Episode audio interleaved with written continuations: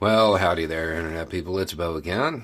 So today, we're going to talk about what it would look like if NATO decided to get involved over there.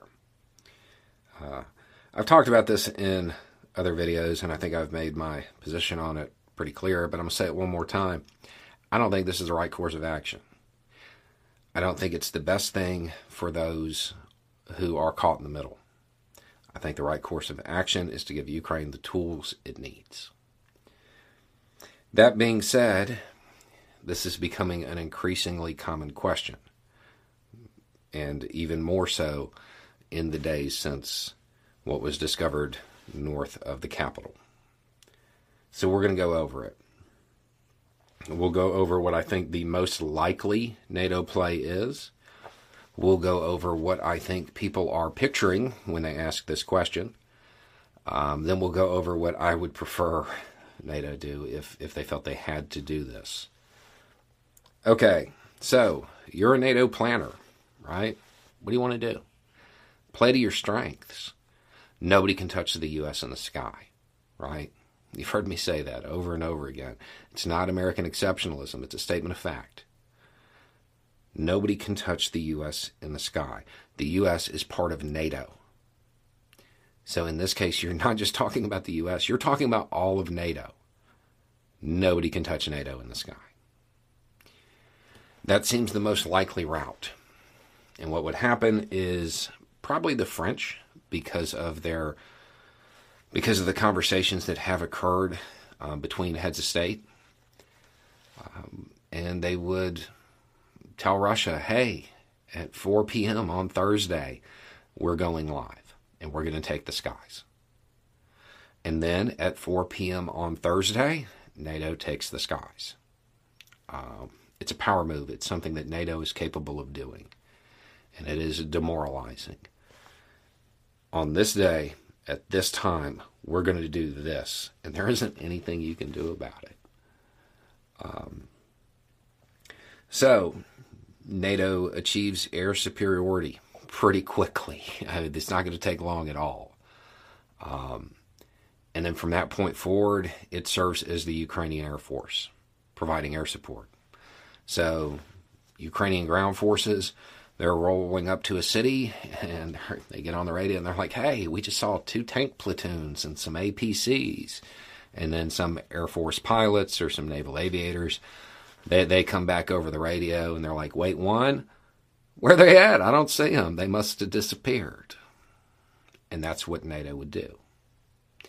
Um, that preserves the ability for Ukraine to inflict the real defeat.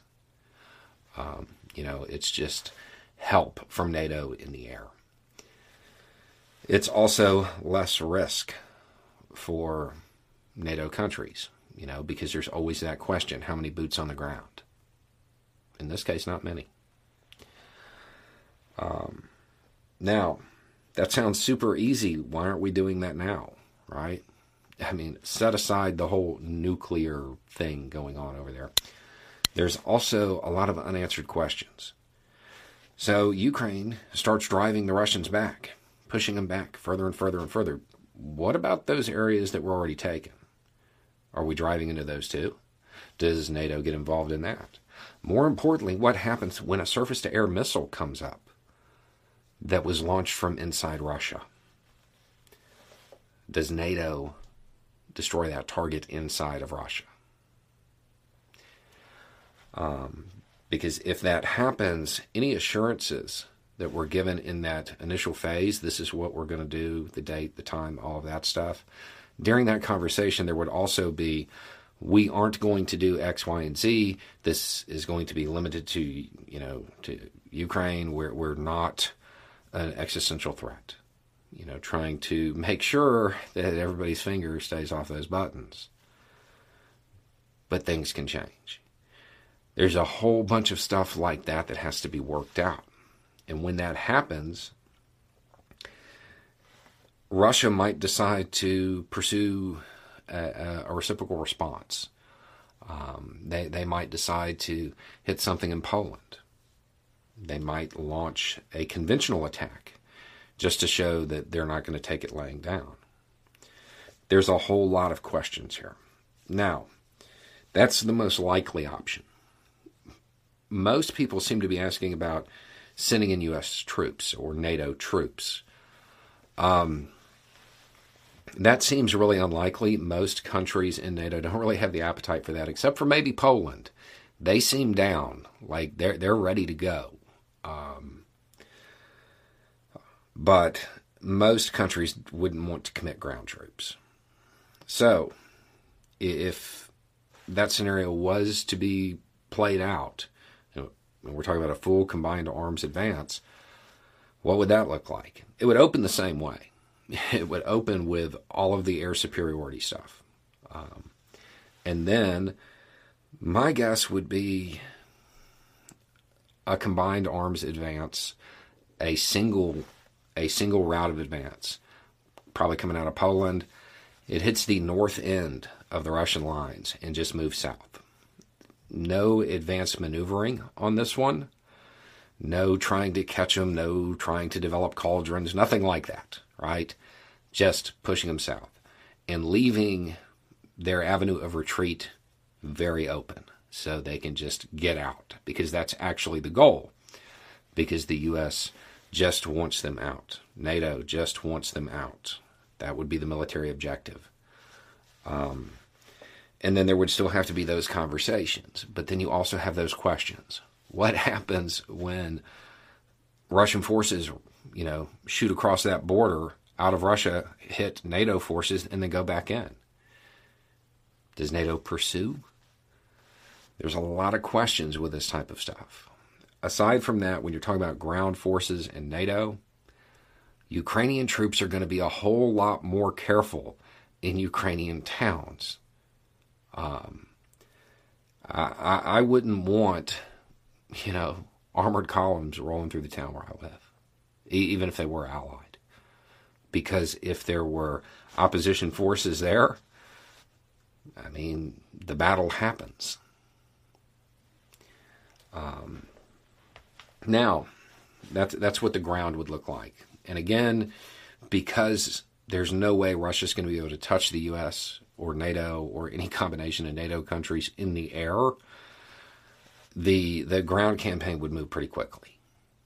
Um, now, what would I prefer? They do the exact same thing in the startup. You know, there's that conversation. This is what we're going to do. This is the time we're going to do it.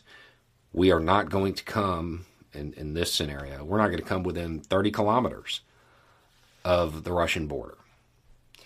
But anything that we can hit, anything that is outside of this zone right along your border at two p.m. on Thursday, it's going to cease to be.